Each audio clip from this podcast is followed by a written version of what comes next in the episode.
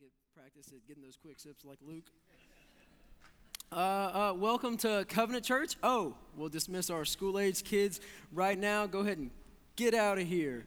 Um, we're glad that you could join us this morning. Uh, if you're new here or you just weren't listening to Jason just a minute ago, uh, my name is Conner McDonald, and uh, I work here at Covenant. And so uh, I have the awesome privilege to look at God's Word with you this morning for a few moments. Uh, so let's quit messing around and jump in. Um, now, I can't uh, speak for everyone, but I would assume that most of us, to some degree, care what other people think about us. Even uh, the biggest Luke Allens who say and act like they do not care what others think or say about them has to care just a little, right? I mean, I'm sure you care what Ashley says or thinks about you, your kids, or what your mom says or thinks about him, right? Um, my point is that all of us, from the hardcore Luke Allens to the most people pleasing, care what other people think about us person, uh, we all want to have a good reputation and leave behind some sort of legacy that says, uh, I wasn't completely pointless. We want others to say that we're a good spouse or a good friend or a good parent or a good leader. We want our families to be proud of us. We want others to respect us. We want a good reputation. So, what would you want the, the epitaph on your headstone to be? You know, what would you want it to say on your headstone after you're gone? Some of the classic ones there's a beloved father, a beloved mother, uh, a lifetime of laughter and love friend to many, stranger to none. Uh, but seriously, what would you want on it? Loved others fiercely? Was the funniest person in the room? A devoted follower of Jesus? The answer to that question, what would you want the epitaph on your, your headstone to be, tells what you're seeking after. It, it, it tells what you're putting your trust in, it says what you're putting your energy and time into what you're devoting your life to. Now, if you've been with us, we've been uh, walking through the letters of John. And last week, Jason took us through Second John, and this week we'll be going through uh, John's final letter, Third John. And uh, this is a very quaint and brief letter, uh, but in it, we see four characters, four men, and each of them left behind a different reputation. The short letter of 3 John gives us insight into four men and who they were and what their reputation was. So, uh, if you would, uh, if you're cool with it, uh, I'm going to read the whole thing. Actually, even if you're not cool with it, I'm going to read the whole thing. Um, but first, let me pray for our time together.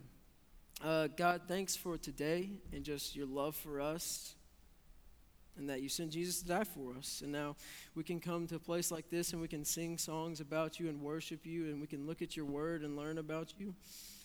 Uh, I just pray that uh, all the distractions would be, would be, removed and that we would uh, see you through 3 John.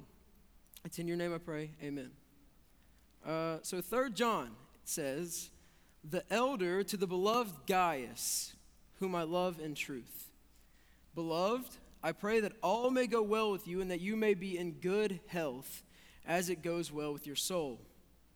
For I rejoiced greatly when the brothers came and testified to your truth, as indeed you are walking in the truth. I have no greater joy than to hear that my children are walking in the truth. Beloved, it is a faithful thing you do in all your efforts for these brothers, strangers as they are, who testify to your love before the church. You will do well to send them on their journey in a manner worthy of God, for they have gone out for the sake of the name, accepting nothing from the Gentiles. Therefore, we ought to support people like these, that we may be fellow workers for the truth. I've written something to the church, but Diotrephes, who likes to put himself first, does not acknowledge our authority. So, if I come, I will bring up what he is doing, talking wicked nonsense against us.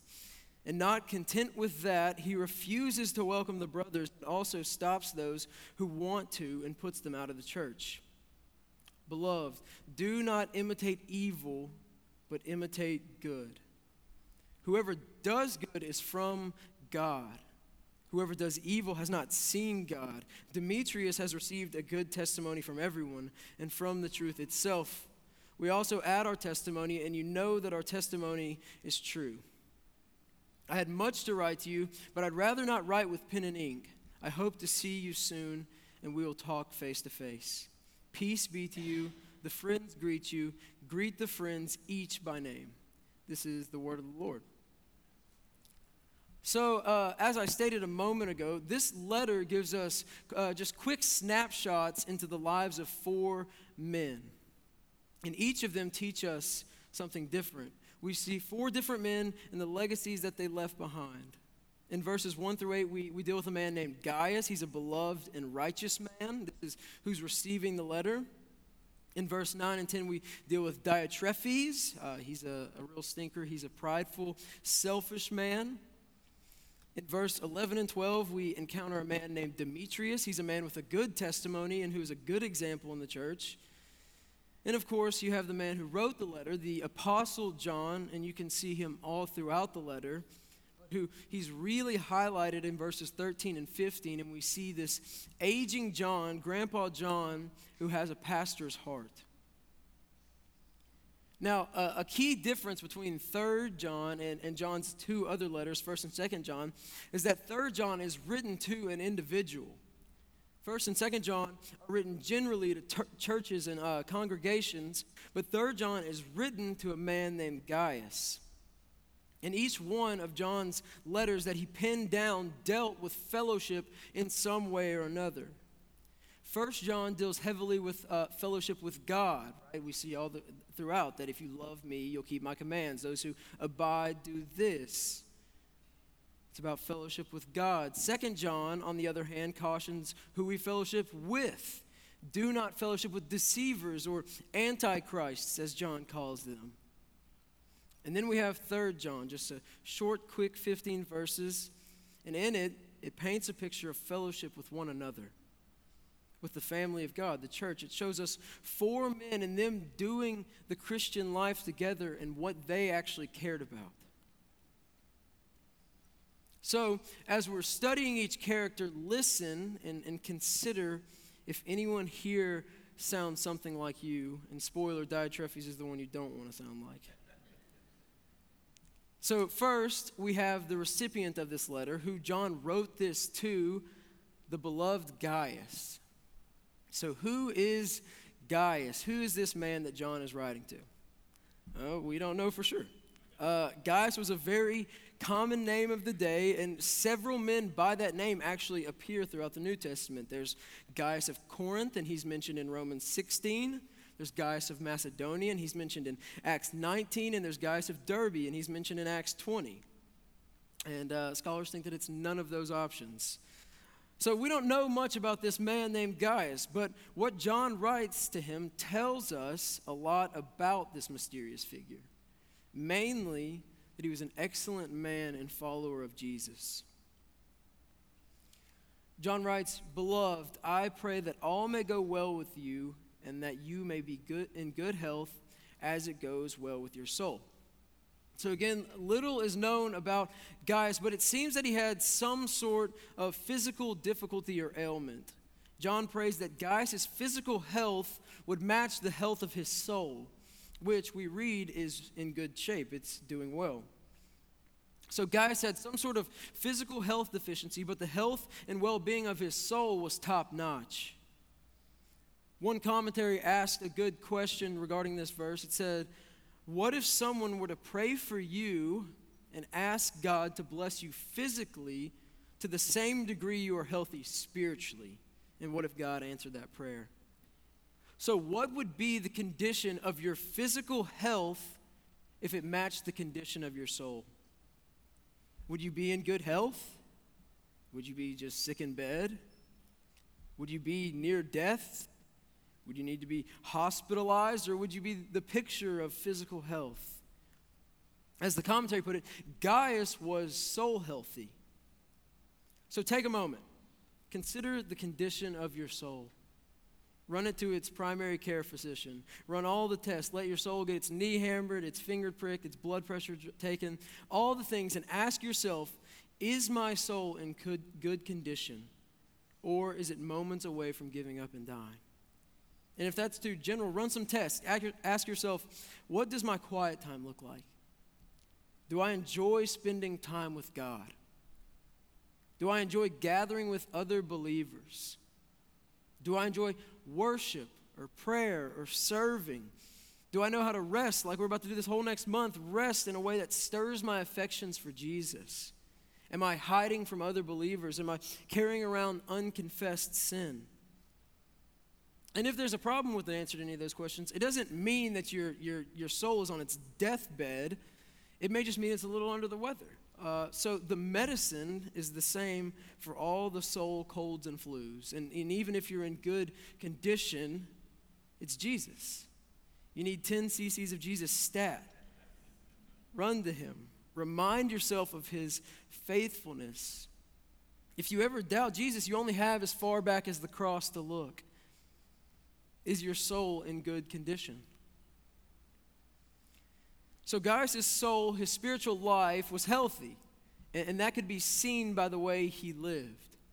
John wrote, For I rejoiced greatly when the brothers came and testified to your truth, as indeed you are walking in the truth. I have no greater joy than to hear that my children are walking in the truth.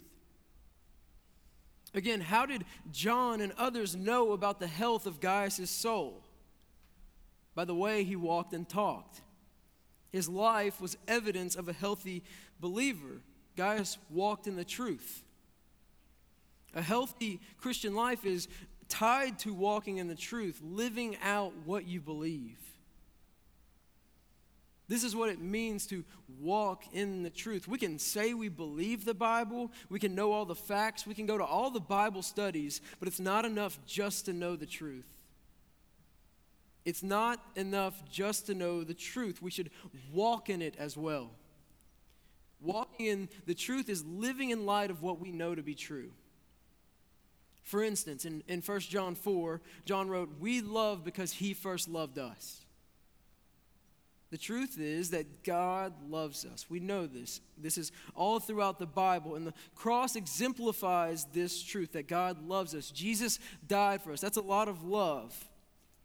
But John tells us that because of that truth, that God loves us, we are then to love others. We love because he first loved us. So, walking in the truth is taking the things we know and living in light of them. James stresses this point in his letter. He wrote, But be doers of the word and not hearers only, deceiving yourselves. For if anyone is a hearer of the word and not a doer, he is like a man who looks intently at his natural face in a mirror. For he looks at himself and goes away and at once forgets what he was like. But the one who looks into the perfect law, the law of liberty, and perseveres, being no hearer who forgets, but a doer who acts, he will be blessed in his doing. So the one who knows the truth and does nothing about it is like a man who looks in the mirror and he, and he studies his features. James said that he, he looks at his features intently.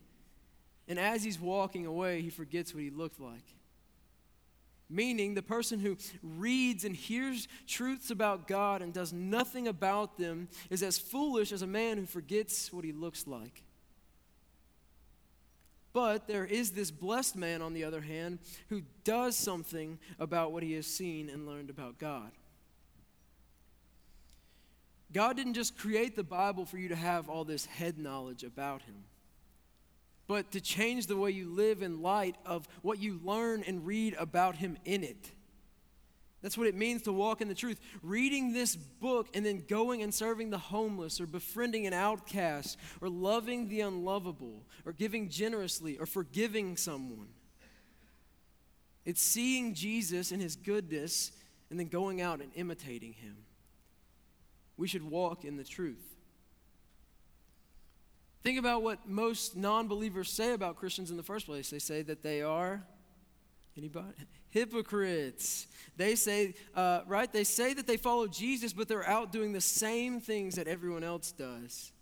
They say the same things, they act the same way, they live the same way. This is why being a Christian isn't very appealing to many people watching because they see the church relishing in the same things that they are.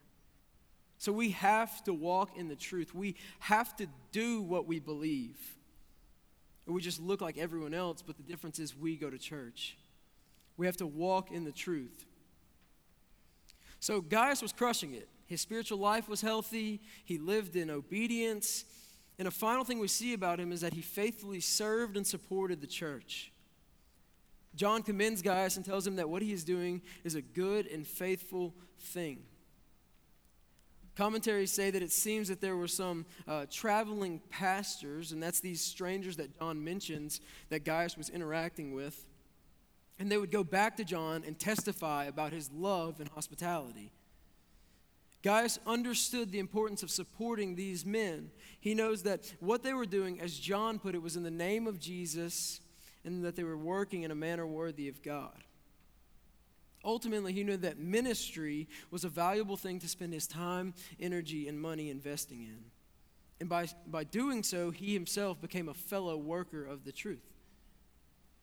John wrote, We ought to support people like these. The men that he was referring to, that he was talking about there, were these men who devoted their lives to ministry. These men specifically had gone out, taking no money from the world, relying on the hospitality and support of other believers, all for the sake of the name of Jesus.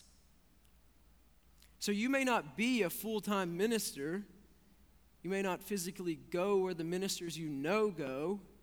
You may not do what the ministers you do uh, know do, but you can go with them by your support.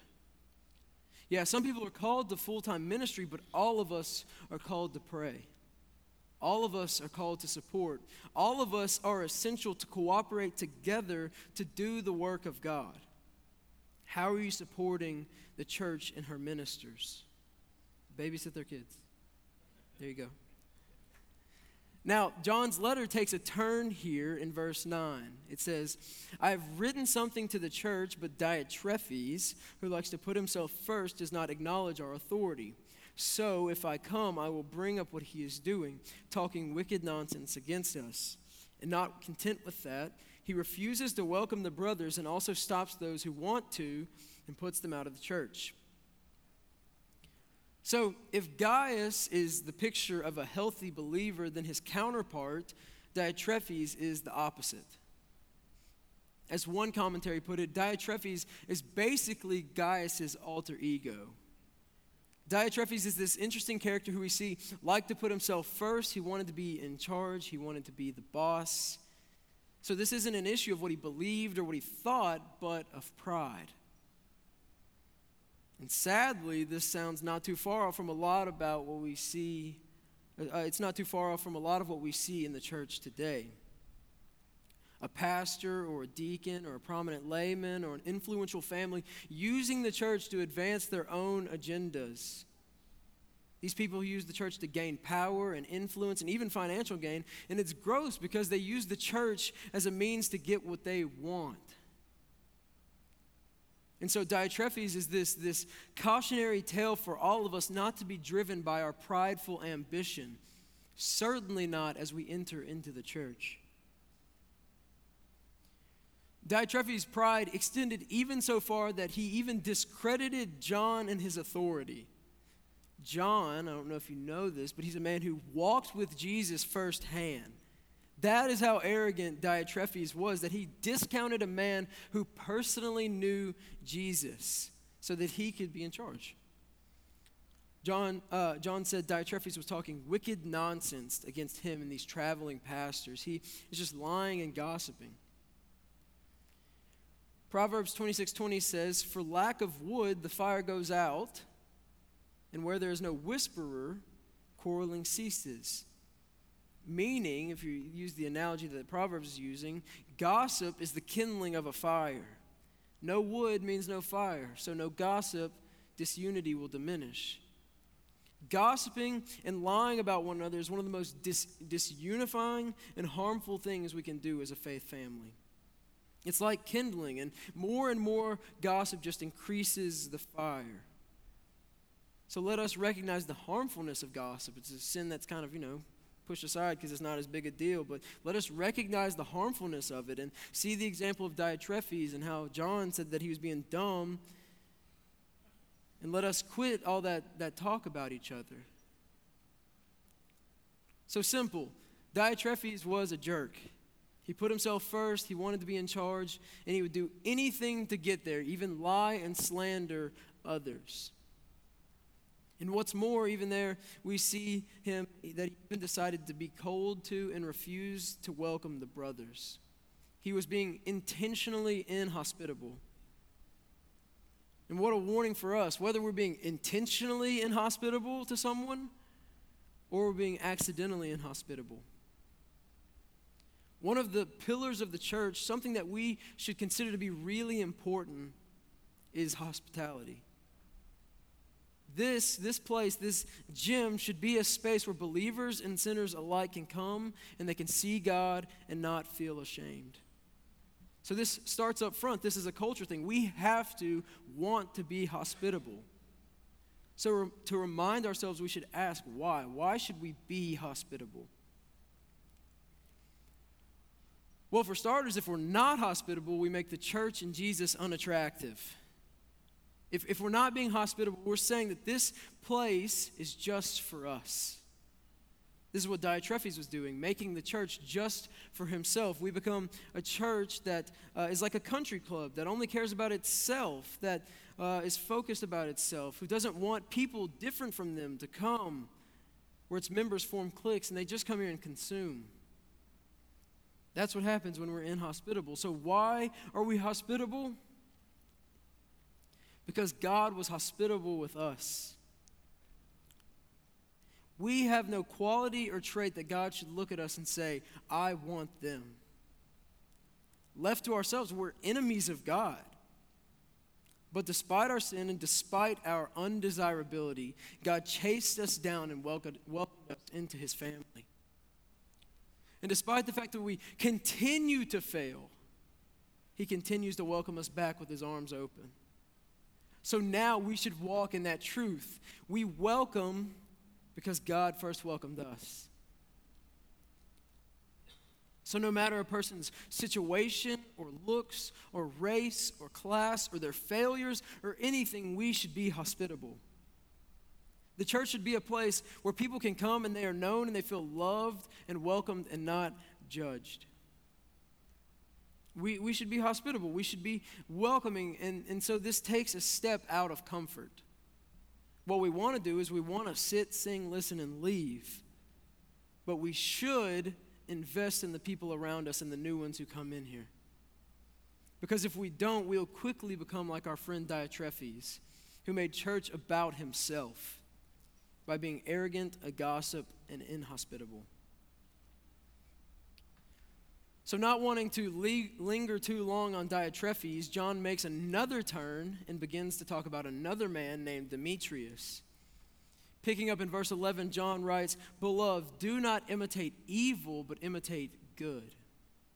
Whoever does good is from God. Whoever does evil has not seen God. Demetrius has received a good testimony from everyone and from the truth itself we also add our testimony, and you know that our testimony is true. So, in this letter, John has crafted what I'm calling a good example sandwich. He began with Gaius, he stuck Diotrephes in the middle, and then he brought us back to another brother who is doing well. John was aware that, that wicked men like Diotrephes often gain followers. He knew that we all imitate someone. So he's stressing that we should imitate someone like Gaius or Demetrius. John says, Do not imitate evil, but imitate good. He's saying, Don't imitate evil such as Diotrephes, but imitate good like Gaius and Demetrius. And John gives us another imperative, another uh, cause and effect relationship. He says, Whoever does good is from God, and whoever does evil hasn't even seen God. Meaning, if you are God's child, you will do good. The person who does not know God will do evil, whatever they want. Again, believers should live lives that are marked by doing good. This goes back to what, what, we talked about earlier. We should live these lives that give tangible evidence that we know God. Theologian B.F. Westcott wrote He who does good proves by his actions that his life springs from God. Of course, something that is always helpful to remind us of when we're, we're talking about doing good is that doing good doesn't save us. We don't do these good things to impress God or others or to earn our salvation. Our salvation has already been earned and bought and secured by Jesus' blood. His work on the cross and his righteousness is what saves us. Good works don't save us, but now we have been saved to do good. That's what Ephesians 2:10 says. We are his workmanship, created in Christ Jesus for good works, which God prepared beforehand that we should walk in them. So if we know God, we should do good. But we don't do good to be saved, we are saved to do good. Alistair Begg is uh, he's a Scottish pastor, uh, but he, he uh, pastors in Ohio, and he's really great. You should listen to him. And uh, one time he was talking about salvation and, and good works and and, um, and and doing good in in a sermon one time. And uh, I'm going to retell what he said a bit and paraphrase it. He said, "If we do not preach to ourselves daily the cross." If we don't remind ourselves of the cross all day, every day, then we will quickly revert back to a faith plus work salvation. There's the age old question of when I die, if I was given entry to heaven, what would I say? And if we answer that, if you answer that question in the first person, you have immediately gone wrong. If we say, because I, because I believe this, because I did that, because I have faith, because I did good, we've gone wrong. The only right answer is in the third person because he. Then he says, think about the thief on the cross. He didn't ever go to a Bible study. He never was baptized. He didn't even know anything about church membership, but he made it. He gets into heaven and he does like this little story, but he says, and they, they come to him and they say, How did you make it in here? And he says, I don't know. And they say, Well, are you, are you clear on the doctrine of justification by faith? And he says, Never heard of it. And he says, Okay, we'll go to an easier one. What, what about the doctrine of Scripture? You, surely you've heard of that. And he just stares back at him. And finally, they all get frustrated and they say, On what basis are you here? And he said, The man on the middle cross said that I could come. Friends, our works don't matter. It's only because Jesus left the glory of heaven and put on flesh and lived a life that we can't. A life without mess ups or failures. He was perfect, yet he died in our place. The perfect Son of God died so that I could be called a son, an imperfect son. So rest in your salvation. Jesus already did the hard work. Now we do good because the greatest good has been done for us. Demetrius was a man with a good example and a good testimony. All those traveling pastors would return to John and share a good testimony of Demetrius. Over time, people watched Demetrius, and as they watched, they saw a man who loved Jesus and others. They saw a man who was godly and full of integrity. They saw a man that they could point to and say, imitate him. And John earlier told us to imitate good.